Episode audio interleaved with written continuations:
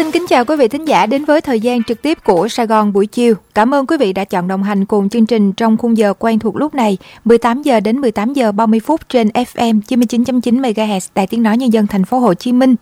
Chương trình còn được trực tuyến trên website vh.com.vn và app radio VH Online trên điện thoại thông minh. Thưa quý vị, sáng nay thì Ban chỉ đạo quốc gia phòng chống dịch COVID-19 đã thống nhất đề xuất cho phép các dịch vụ không thiết yếu được mở cửa trở lại bình thường, trừ vũ trường, quán karaoke với điều kiện là phải giữ khoảng cách tối thiểu 1 mét, bỏ giới hạn về số chỗ trên các phương tiện giao thông công cộng như máy bay, xe buýt, xe lửa, nhưng hành khách bắt buộc phải đeo khẩu trang và rửa tay thường xuyên.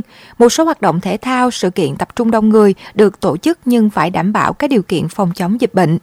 Cũng tại cuộc họp sáng nay thì các chuyên gia cũng cho rằng vừa qua một số trường học có các biện pháp phòng chống dịch bệnh cứng nhắc, máy móc, thậm chí cực đoan như yêu cầu học sinh vừa đeo khẩu trang, vừa đeo mặt nạ chống giọt bắn, lớp học thì không được bật máy lạnh. Theo các chuyên gia, những biện pháp này không những không cần thiết mà còn hại cho sức khỏe của các cháu học sinh. Khuyến nghị của các chuyên gia là đối với học sinh trong lớp học không bắt buộc đeo khẩu trang, phải giữ gìn vệ sinh cá nhân, chịu khó rửa tay, nhưng giờ ra chơi thì phải đeo khẩu trang và tránh tiếp xúc với các bạn lớp khác để tránh xác suất lây nhiễm dù rất nhỏ. Các phòng học thì có thể bật máy lạnh nhưng định kỳ mở cửa sổ, cửa chính để thông thoáng khí. Các bậc phụ huynh cũng không nên cho con đi ra nơi công cộng khi không cần thiết. Nhấn mạnh tinh thần phải học tập, sản xuất, sinh hoạt an toàn, Ban chỉ đạo khuyến cáo người dân tiếp tục thực hiện biện pháp đeo khẩu trang trên các phương tiện giao thông công cộng, nơi công cộng bên ngoài các trường học, các trụ sở công sở. Tại địa điểm công cộng thì người dân tránh tiếp xúc trực tiếp vào cơ thể người khác, tránh tiếp xúc vào những bề mặt không chắc chắn là không có mầm bệnh và nếu có tiếp xúc thì phải rửa tay ngay. Thưa quý vị, rửa tay sát khuẩn thường xuyên là một trong những biện pháp phòng chống dịch COVID-19 hiệu quả. Nắm bắt được yêu cầu này thì một nhóm bạn trẻ tại quận đoàn Tân Bình, thành phố Hồ Chí Minh đã sáng chế thành công máy rửa tay tự động bằng giọng nói. Máy này có thể phát lời chào và nhắc nhở rửa tay khi có người đến gần, nhờ bộ phận cảm biến từ xa rất là tiện ích. Người lên ý tưởng sáng chế và cùng chế tạo với nhóm bạn trẻ này là anh Nguyễn Đức Thiện, hội viên Hội Liên hiệp Thanh niên Việt Nam. Để hiểu hơn về những ý tưởng sáng tạo nói trên thì trong vấn đề người thành phố quan tâm của Sài Gòn buổi chiều, Thủy Tiên có cuộc trao đổi cùng với anh Nguyễn Đức Thiện. Quý vị quan tâm hãy cùng đón nghe trong ít phút nữa. Còn bây giờ trước khi Thủy Tiên chuyển đến quý vị những tin tức đáng chú ý của Sài Gòn buổi chiều thì xin mời quý vị cùng nghe ghi nhận từ phóng viên Phước Tiến về Đại hội đại biểu Đảng bộ huyện Nhà Bè lần thứ 12, nhiệm kỳ 2020-2025 vừa khai mạc vào sáng nay. Đây là đại hội được thành ủy chọn làm đại hội điểm đầu tiên. Đến dự đại hội có đồng chí Nguyễn Thị Nhân, Bí thư Thành ủy Thành phố Hồ Chí Minh. Thưa quý vị, trong nhiệm kỳ vừa qua, hầu hết các chỉ tiêu Đại hội Đảng bộ Nhà Bè khóa 11 đề ra cơ bản đạt và vượt. Kinh tế tiếp tục tăng trưởng ổn định, hàng năm từ 12% đến 12,2%. Tốc độ tăng trưởng bình quân giai đoạn 2016 đến năm 2020 là 12,14%, vượt 0,14% so với chỉ tiêu nghị quyết đề ra. Trong đó thì ngành thương mại dịch vụ chiếm tỷ trọng lớn và có tốc độ tăng trưởng bình quân hàng năm là khoảng 13%. Ngành công nghiệp tiểu thủ công nghiệp tăng bình quân hàng năm gần 11%. 1%, sản xuất nông nghiệp công nghệ cao thì bước đầu hình thành có xu hướng gia tăng. Kết cấu hạ tầng được quan tâm đầu tư, từng bước hoàn thiện tạo thuận lợi phát triển kinh tế xã hội, tác động mạnh đến sự thay đổi bộ mặt nông thôn. Công tác quản lý nhà nước về quy hoạch đất đai, đô thị ngày càng chặt chẽ, từng bước nâng cao hiệu lực hiệu quả, thực hiện tốt công tác thu chi quản lý ngân sách. Tổng thu ngân sách trong nhiệm kỳ đã vượt 2,51%, bằng 2,83 lần so với nhiệm kỳ trước. Khai mạc đại hội, đồng chí Dương Thế Trung, bí thư huyện ủy huyện Nhà Bè đánh giá. Nhìn lại chặng đường 5 năm thực hiện nghị quyết đại hội đại biểu Đảng bộ huyện khóa 11, chúng ta rất tự hào là Đảng bộ huyện luôn nêu cao tinh thần đoàn kết, khắc phục khó khăn, quyết tâm lãnh đạo chỉ đạo, động viên mạnh mẽ sức sáng tạo, nỗ lực vươn lên của đội ngũ cán bộ đảng viên và nhân dân để xây dựng và phát triển huyện. Hầu hết các chỉ tiêu đại hội khóa 11 đề ra cơ bản đạt và vượt. Diện mạo của huyện có nhiều thay đổi tích cực theo hướng đô thị hóa, đã hoàn thiện chương trình xây dựng nông thôn mới tại các xã và huyện. Đời sống các tầng lớp nhân dân được nâng cao. An ninh chính trị, trật tự an toàn xã hội được giữ vững ổn định. Hệ thống chính trị được kiện toàn đáp ứng yêu cầu nhiệm vụ. Bên cạnh những mặt tích cực thì huyện Nhà Bè vẫn còn nhiều khó khăn hạn chế. Với tinh thần nhìn thẳng vào khuyết điểm hạn chế để đưa ra giải pháp, chương trình hành động cụ thể cho nhiệm kỳ mới, đại hội đã chỉ ra được những nguyên nhân, nhất là nguyên nhân chủ quan của khuyết điểm để rút ra những bài học kinh nghiệm, đề ra các giải pháp phù hợp, làm cơ sở đẩy nhanh quá trình phát triển huyện Nhà Bè trong 5 năm tới. Báo cáo tại đại hội, đồng chí Phạm Minh Huấn, Phó Bí thư Thường trực huyện ủy huyện Nhà Bè cho biết. Giai đoạn năm 2020-2025 với định hướng phát triển thành phố về phía Nam cùng với chủ trương thành phố đẩy mạnh xây dựng đô thị thông minh sẽ thúc đẩy sự phát triển các dự án kinh tế xã hội trên địa bàn huyện, nhất là dự án khu đô thị Cảng Hiệp Phước, khu đô thị Phước Kiển Nhân Đức sẽ tạo động lực thúc thu hút các nguồn đầu tư phát triển huyện.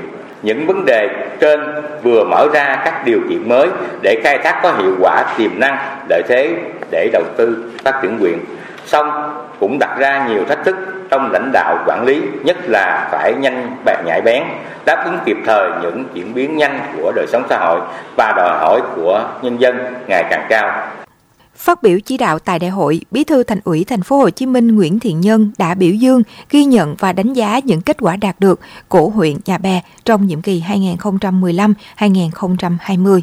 Báo cáo chính trị được trình bày cho thấy Đảng bộ và nhân dân huyện Nhà Bè đã kế thừa, phát huy truyền thống của Đảng bộ huyện và thành quả của các thế hệ đi trước, đoàn kết, đổi mới sáng tạo, khắc phục khó khăn, bảo qua đó đã phân đấu hoàn thành cơ bản các mục tiêu nhiệm vụ nghị quyết đại hội Đảng bộ huyện lần thứ 11 nhiệm kỳ 2015-2020.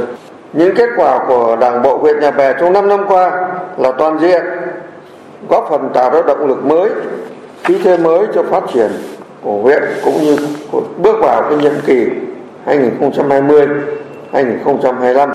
Thay mặt cho Ban Thường vụ Thành ủy, tôi xin nhiệt biểu dương, chúc mừng những thành tích mà Đảng bộ, chính quyền, nhân dân nhà bè đạt được trong nhiệm kỳ vừa qua. Đại hội sẽ bế mạc vào ngày mai 7 tháng 5 năm 2020.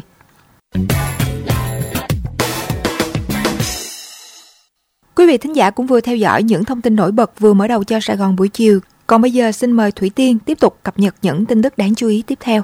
Thưa quý vị, Sáng nay, Bộ trưởng Bộ Công Thương Trần Tuấn Anh đã điện đàm với Tổng thư ký ASEAN về việc phục hồi kinh tế khu vực sau đại dịch và thông báo việc Việt Nam dỡ bỏ quy định hạn chế xuất khẩu khẩu trang y tế, hạn ngạch xuất khẩu gạo. Tại cuộc điện đàm, Bộ trưởng Trần Tuấn Anh khẳng định tại Việt Nam đang quan tâm rất sát sao đến việc kịp thời ứng phó với ảnh hưởng của dịch COVID-19 đến chuỗi cung ứng và nền kinh tế khu vực. Với vai trò chủ tịch ASEAN, Việt Nam ủng hộ và sẵn sàng tạo điều kiện cho việc trao đổi trong khuôn khổ ASEAN Cộng 3 nhằm đưa ra kế hoạch phục hồi kinh tế, ngăn chặn tác động tiêu cực của dịch COVID-19.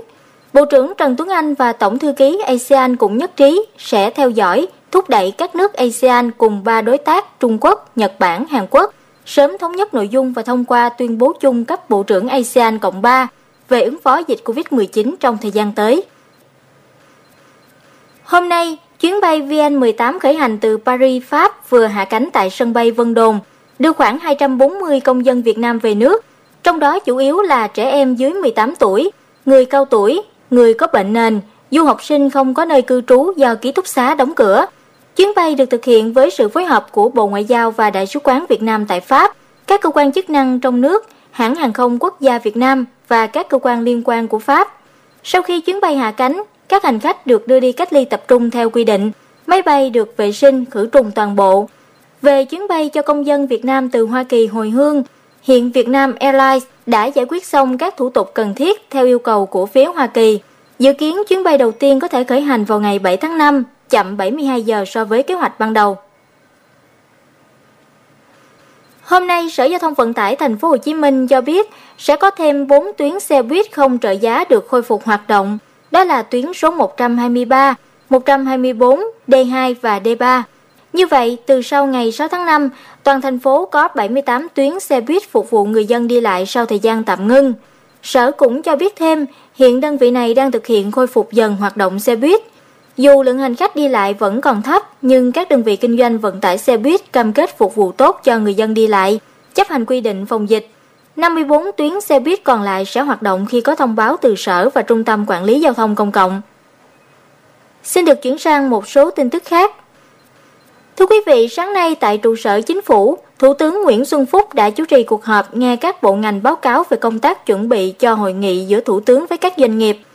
Hội nghị giữa Thủ tướng với các doanh nghiệp dự kiến diễn ra vào ngày 9 tháng 5 sẽ được truyền hình trực tuyến với 63 điểm cầu địa phương, 30 điểm cầu các bộ ngành và truyền hình trực tiếp trên đài truyền hình Việt Nam. Tổng số lượng đại biểu dự kiến khoảng 6.000 người tại các điểm cầu. Với truyền hình trực tiếp thì khoảng 800.000 doanh nghiệp, trên 5 triệu hộ kinh doanh và nhân dân cả nước có thể theo dõi. Ngoài các gói hỗ trợ đã ban hành, Thủ tướng cho rằng hội nghị này có thể đưa ra thêm các vấn đề để hỗ trợ doanh nghiệp, ví dụ như thị trường mới, lao động, tín dụng và thuế phí. Cục An toàn Thông tin thuộc Bộ Thông tin và Truyền thông vừa lên tiếng cảnh báo nguy cơ tội phạm mạng tiến hành tấn công có chủ đích vào các cơ quan, tổ chức tại Việt Nam. Theo đánh giá của Cục An toàn Thông tin, các nhóm tin tặc này vẫn bắt đầu cuộc tấn công bằng thủ đoạn đính kèm mã khai thác điểm yếu, lỗ hỏng vào các tập tin tài liệu và phát tán tập tin này qua thư điện tử. Do đó, Cục An toàn Thông tin đề nghị các đơn vị tổ chức kiểm tra, ra soát và khắc phục các lỗ hổng bảo mật trên tất cả các hệ thống, bao gồm cả các máy tính cán bộ nhân viên sử dụng để làm việc. Đặc biệt lưu ý các lỗ hổng đã và đang bị lợi dụng để khai thác, cài cắm mã độc vào máy tính người dùng. Hôm nay, Bộ Công Thương cho biết vừa phát hiện một nhóm chuyên trung chuyển điện lạnh nhập lậu từ biên giới Tây Nam. Theo đó, từ những dấu vết rao bán, trao đổi trên mạng Internet và qua công tác rà soát địa bàn, rạng sáng nay, Tổ công tác 368 của Tổng cục Quản lý thị trường đã phối hợp với đội quản lý thị trường số 1 thuộc Cục Quản lý thị trường thành phố Hồ Chí Minh ập vào kiểm tra kho hàng trên đường kênh 19 tháng 5, quận Tân Phú, thành phố Hồ Chí Minh. Gần 600 sản phẩm là máy lạnh đã qua sử dụng, bếp ga, bếp điện, máy lọc không khí, dàn loa, âm ly đã được phát hiện. Lực lượng chức năng cho biết những hàng này đa số có nguồn gốc từ Campuchia, chủ yếu là hàng đã qua sử dụng có nguồn gốc từ nội địa Nhật Bản. Lực lượng quản lý thị trường cho biết sẽ tiếp tục củng cố hồ sơ, chứng cứ để xử lý nghiêm đối tượng và tăng vật có liên quan. Chiều nay, Ban Quản lý Đường sắt Đô thị Thành phố Hồ Chí Minh cho biết, Ủy ban nhân dân Thành phố Hồ Chí Minh vừa có công văn kiến nghị Bộ Kế hoạch và Đầu tư xem xét đề xuất dự án đầu tư xây dựng đường sắt đô thị Thành phố Hồ Chí Minh, tuyến metro số 3A Bến Thành Tân Kiên, trình Thủ tướng Chính phủ xem xét phê duyệt. Theo Ban Quản lý Đường sắt Đô thị Thành phố Hồ Chí Minh, tuyến đường sắt đô thị số 3A là một trong những tuyến đường sắt huyết mạch có ý nghĩa đặc biệt quan trọng trong việc hình thành và xây dựng hệ thống vận tải hành khách công cộng khối lượng lớn của thành phố. Sau khi hoàn thành, dự án sẽ nối trực tiếp với tuyến metro số 1, tạo thành một hành lang vận chuyển hành khách công cộng hiện đại, xuyên tâm, nối kết khu vực Đông Bắc và Tây Nam thành phố. Tiếp theo là phần tin thế giới.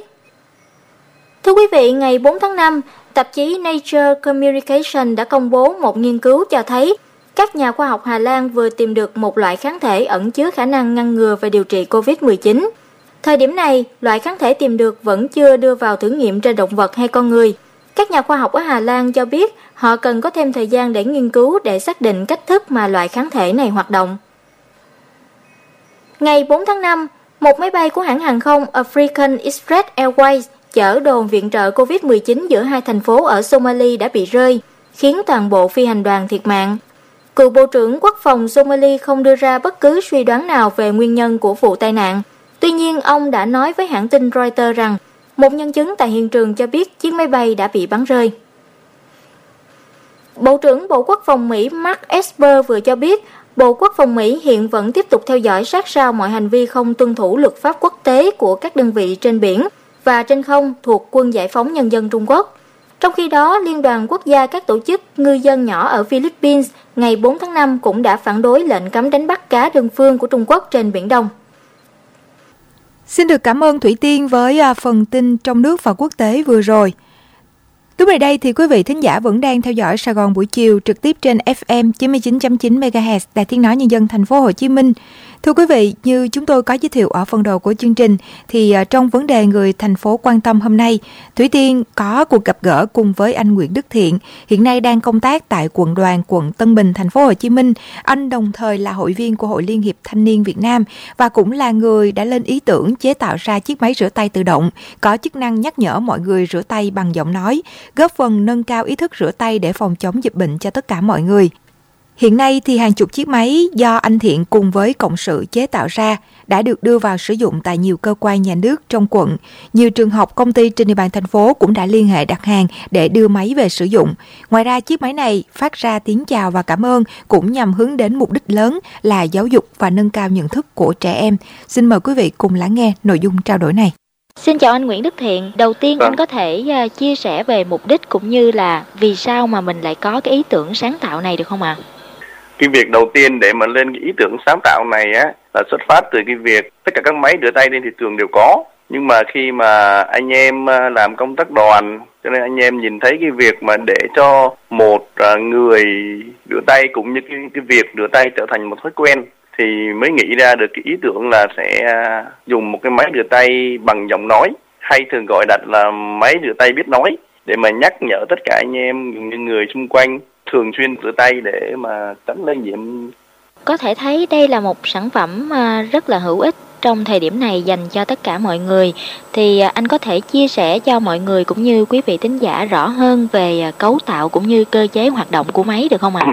À thì cấu tạo của máy thì um, cũng rất là đơn giản. Phiên bản đầu tiên khi mà tất cả anh em làm ra là dựa trên những cái phiên bản bằng alu nhưng sau này thấy vì đã làm cái máy rửa tay thì mình nghĩ là nên cải tiến nó bằng inox thì nó sẽ tốt hơn. Thế là cái vỏ ngoài bằng inox tuy nhiên ở cấu tạo phía bên trong nó là được điều khiển với một cái hệ thống mà mình à, cài đặt sẵn. Nó gồm có hai cái cảm biến. Một cái cảm biến để định vị khoảng cách là nếu một ai đó đi ngang qua cái máy này với một khoảng cách được cài đặt sẵn thì máy sẽ phát lên à ví dụ xin mời bạn đưa tay. Và cái việc thứ hai là khi người đó bước tay tới gần đối diện cái máy này đưa tay vào cái vòi thì lập tức cái cảm biến thứ hai sẽ phát huy tác dụng bằng cách là điều khiển nhận diện để cái cái bo mặt nó điều khiển một cái hành động là xịt một lượng dung dịch vừa phải vào cái lòng bàn tay của người người đó và sau khi người này người rửa tay đã nhận được lượng dung dịch vừa phải rồi thì máy sẽ phát ra là cảm ơn bạn à, đó là cái quy trình để mà một chiếc máy ra đời hoàn chỉnh thì cái chi phí của mình nó như thế nào ạ? À? Và cái nguồn vốn thực hiện thì mình có khó khăn gì không thưa anh? À, thứ nhất là cái máy này là tâm huyết của tất cả anh em. Chi phí để mà ra đời một cái sản phẩm này á, là tất cả những bo mạch, con chip, điện trở, camera cảm biến vân vân. Khi mà sau đó mua về mà hàn mà xử lý và đưa lên cài đặt lên cái cốt của nó thì cả vỏ bằng inox luôn thì nó cũng gần 2 triệu mới ra được cái máy như tay giống như vậy. Hiện tại thì à, chiếc máy à, hữu ích này mình đã được à, đưa vào sử dụng ở những đơn vị nào và cái hiệu ứng của nó với cộng đồng thì ra sao thưa anh? Thì hiện tại bây giờ thật lòng bản thân anh em à, trong quận đoàn mong muốn là được sử dụng rộng rãi. Đặc biệt là khi mà cái việc rửa tay này này trở thành một thói quen nhắc nhở rất là mong muốn được sử dụng trong uh, hệ thống trường học. Bởi vì uh, là một môi trường rất là dễ lây nhiễm tỷ lệ học sinh rất là đông và cái ý thức rửa tay của các em thực sự là vì các em nhỏ quá cho nên có thể là chưa được tốt. Mình cũng không thể mà đứng mà nhắc nhắc nhở như thế này cho các em hoàn toàn rửa tay được cho nên rất là mong muốn cái máy này được sử dụng tất cả hệ thống trường học để khi mà các em đi học lại đó, thì nó sẽ đặt ở mọi nơi, mọi ngõ ngách và sử dụng bất cứ cái dung dịch khô hay ướt nào đó để mình rửa tay đều rất là được. Còn hiện tại thực trạng bây giờ thì rất nhiều cơ quan ở quận Tân Bình là chỗ tụi anh làm á, là đã sử dụng cái máy này. Ví dụ quận ủy Tân Bình, ủy ban nhân quận Tân Bình, rồi hội đồng nhân dân, rồi các phường, rồi một số ờ, đơn vị trung tâm y tế, vân vân thì sử dụng cái, đều sử dụng cái máy rửa tay này thì cơ bản như thế này, nếu mà cái máy rửa tay này mà đưa vô trong à, sử dụng thì tôi thấy là hiệu ứng rất là ổn. Bởi vì là nó sẽ rất là dễ nhận biết cái máy rửa tay. Nó không phải giống như máy rửa tay trên thị trường. Máy rửa tay trên thị trường tự động là đều là máy phun sương còn cái máy rửa tay của anh em làm ra là đều sử dụng dung dịch khô ướt gì đều được hết á. Mà chỉ cần đi ngang qua nó là nó nhắc nhở rửa tay là nó xác định định vị được cái việc rửa tay. Cái việc nhận diện được cái việc rửa tay rất là dễ bởi vì cái máy nó kích thước nó rất là nhỏ, nhỏ gọn mà nó có cái vòi ra ngoài nữa. Cho nên khi mà bất cứ một người nào lớn nhỏ gì ngang kêu máy phát ra là mời bạn rửa tay thì mình có thể là thò tay vào đúng cái vòi đó thôi. Chứ không phải giống như máy trên thị trường là mình không biết cái vị trí đặt ở trên nào để nó xịt trúng lòng bàn tay của mình qua cái chiếc máy rửa tay tự động này thì anh có gửi gắm điều gì vào cái sản phẩm của chính mình làm ra cũng như là anh muốn gửi gắm đến cộng đồng những cái thông điệp gì ạ? À? Thực sự là rất là mong mong muốn là một cái chiếc máy rửa rửa tay nhỏ gọn nhưng có thể lan tỏa ra cho cộng đồng, đặc biệt là giúp ích trong cái việc phòng chống dịch và điều mong muốn thứ hai nữa là để chiếc máy nó trở về đáp ứng đúng ờ, mục đích của nó giống y như là sử dụng trong tất cả các trường học thì nó sẽ rất là ổn và nó thiết thực lắm còn uh, mong muốn thứ ba là cũng anh em khi mà làm cái máy này cũng mong muốn là mình đóng góp sức mình vào cho công cuộc chống dịch À, thông qua cái việc sáng tạo ra một cái sản phẩm hữu ích như vậy thì anh có lời khuyên cũng như có những cái gửi gắm gì đến những bạn trẻ hiện nay trong cái việc học tập và sáng tạo khoa học à? Mong muốn rất là nhiều. Mong muốn thứ nhất, bản thân mình cũng không có phải là dân công nghệ, nhưng mà mình nghĩ rằng ờ, với tình hình như hiện nay, và không riêng gì sau này nữa, khi mà đất nước chúng ta đang gồng mình chống dịch mà thế giới người ta đang lây nhiễm kinh khủng như Việt Nam chúng ta có những biện pháp như vậy, thì mình nghĩ tất cả mọi các bạn trẻ, đặc biệt là những bạn đang trẻ nhiệt huyết, thì mình cố gắng mình sẽ biến những ước mơ, hoài bão cũng như những ý tưởng của mình thành hiện thực đi. Thì nó cũng không đến nỗi quá quá khó đâu. Bản thân anh cũng không phải là dân công nghệ mà anh cũng có thể mày mò mà sự sáng tạo được một cái máy rửa tay. Rất là thiết thực.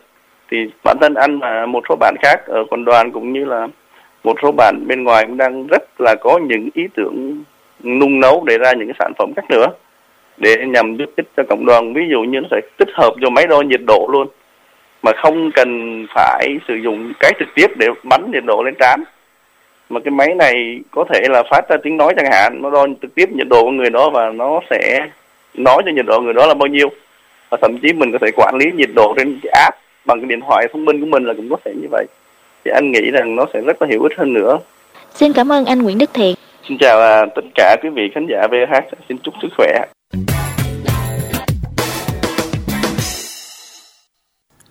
Quý vị thính giả vẫn đang theo dõi Sài Gòn buổi chiều trực tiếp trên FM 99.9 MHz Đài Tiếng nói nhân dân thành phố Hồ Chí Minh. Và trước khi uh, quý vị đến với phần tin thể thao do biên tập viên công phán tổng hợp thì xin mời quý vị theo dõi ít phút quảng cáo.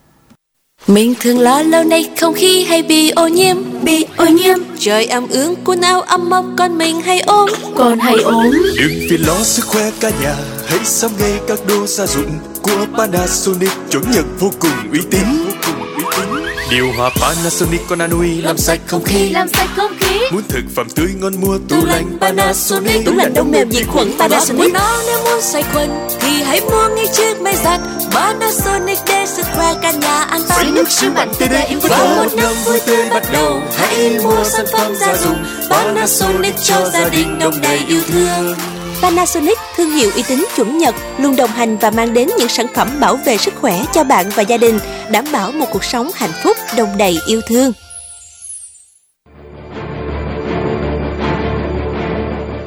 Quyền cơ bản của con người là được tiếp cận thực phẩm an toàn. Để bảo vệ sức khỏe người Việt Nam, người sản xuất kinh doanh cần tuân thủ quy định pháp luật về an toàn thực phẩm, tăng cường áp dụng thành quả cách mạng 4.0 trong sản xuất nông nghiệp. Sử dụng nguyên liệu, vật liệu có nguồn gốc, xuất xứ rõ ràng, đúng liều lượng, đúng đối tượng trong sản xuất thực phẩm. Tuyệt đối không sản xuất, kinh doanh thực phẩm giả, kém chất lượng, không an toàn. Các tổ chức dịch vụ quảng cáo chấp hành nghiêm quy định về quảng cáo thực phẩm. Các cơ quan chức năng chủ động kiểm tra, giám sát, xử lý nghiêm các trường hợp vi phạm trong sản xuất, kinh doanh, quảng cáo thực phẩm.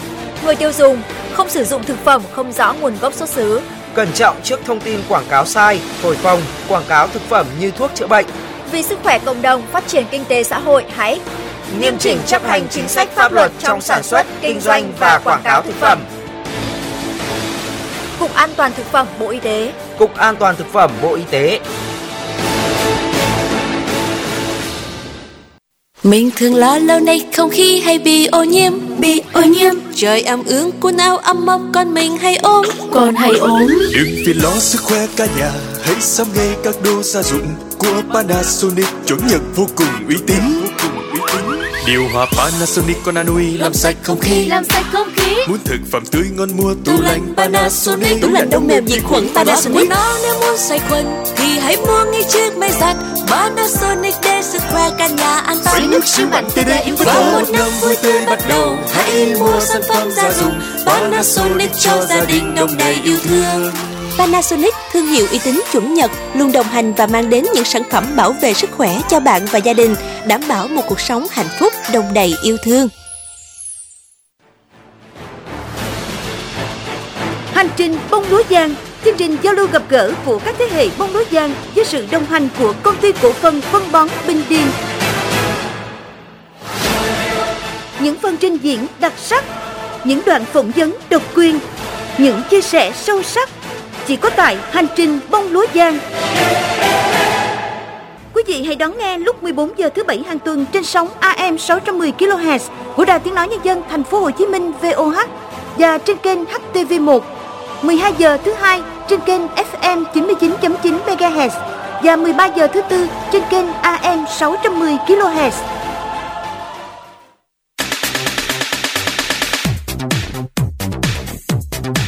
Quý vị và các bạn hâm mộ thể thao thân mến, công ty cổ phần bóng đá chuyên nghiệp Việt Nam VBF vừa thông báo đến các câu lạc bộ về việc điều chỉnh kế hoạch dự kiến tổ chức các giải đấu. Theo đó, tại giải cứu quốc gia 2020 dự kiến các trận đấu vòng loại tổ chức từ ngày 24 tháng 5 năm 2020. Các trận đấu vòng 1 trên 8 dự kiến tổ chức từ ngày 30 tháng 5 năm 2020.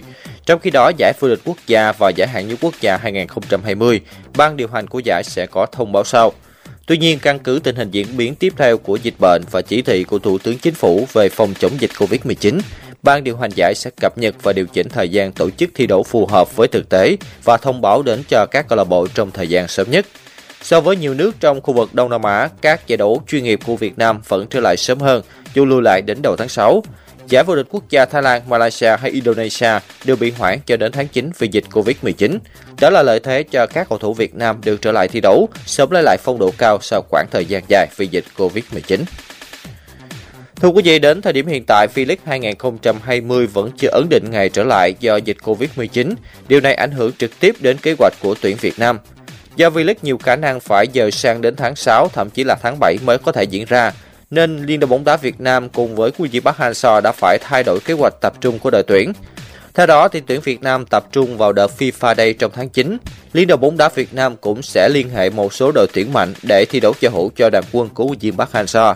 Đây cũng là đợt tập trung giúp tuyển Việt Nam có được sự chuẩn bị cho hai trận đấu quan trọng nhất trong năm 2020 là vòng loại World Cup 2022 khu vực châu Á và AFF Cup 2020.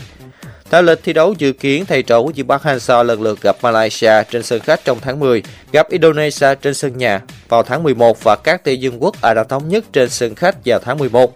Tại bảng G vòng loại World Cup 2022 khu vực châu Á, đội tuyển Việt Nam đang dẫn đầu bảng với 11 điểm, hơn Malaysia 2 điểm khi đội bóng này đang có được 9 điểm, Thái Lan 8 điểm và các tỷ dương quốc Ả Rập Thống Nhất 6 điểm và cuộc đua vẫn đang rất quyết liệt.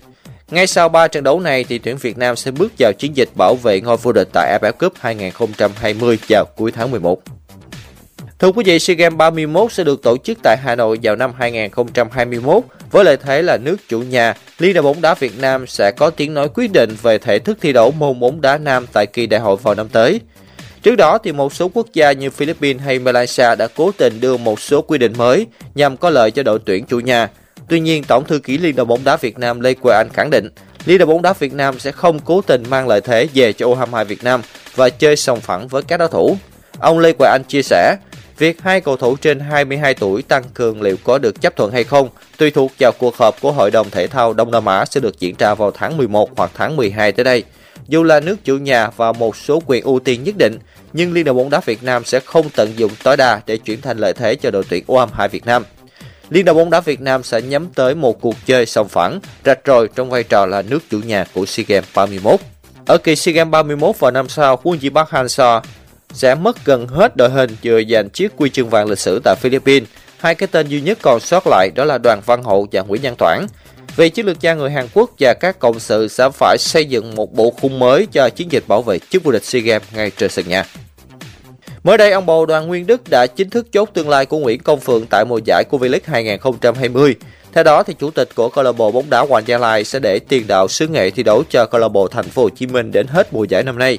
Trước đó đã có thông tin cho rằng Công Phượng sẽ trở về Hoàng Gia Lai khi hết hạn hợp đồng với Á quân V-League 2019 vào tháng 6 tới đây. Tuy nhiên do ảnh hưởng của dịch Covid-19, Bầu Đức đã quyết định chơi đẹp và thay đổi kế hoạch của mình.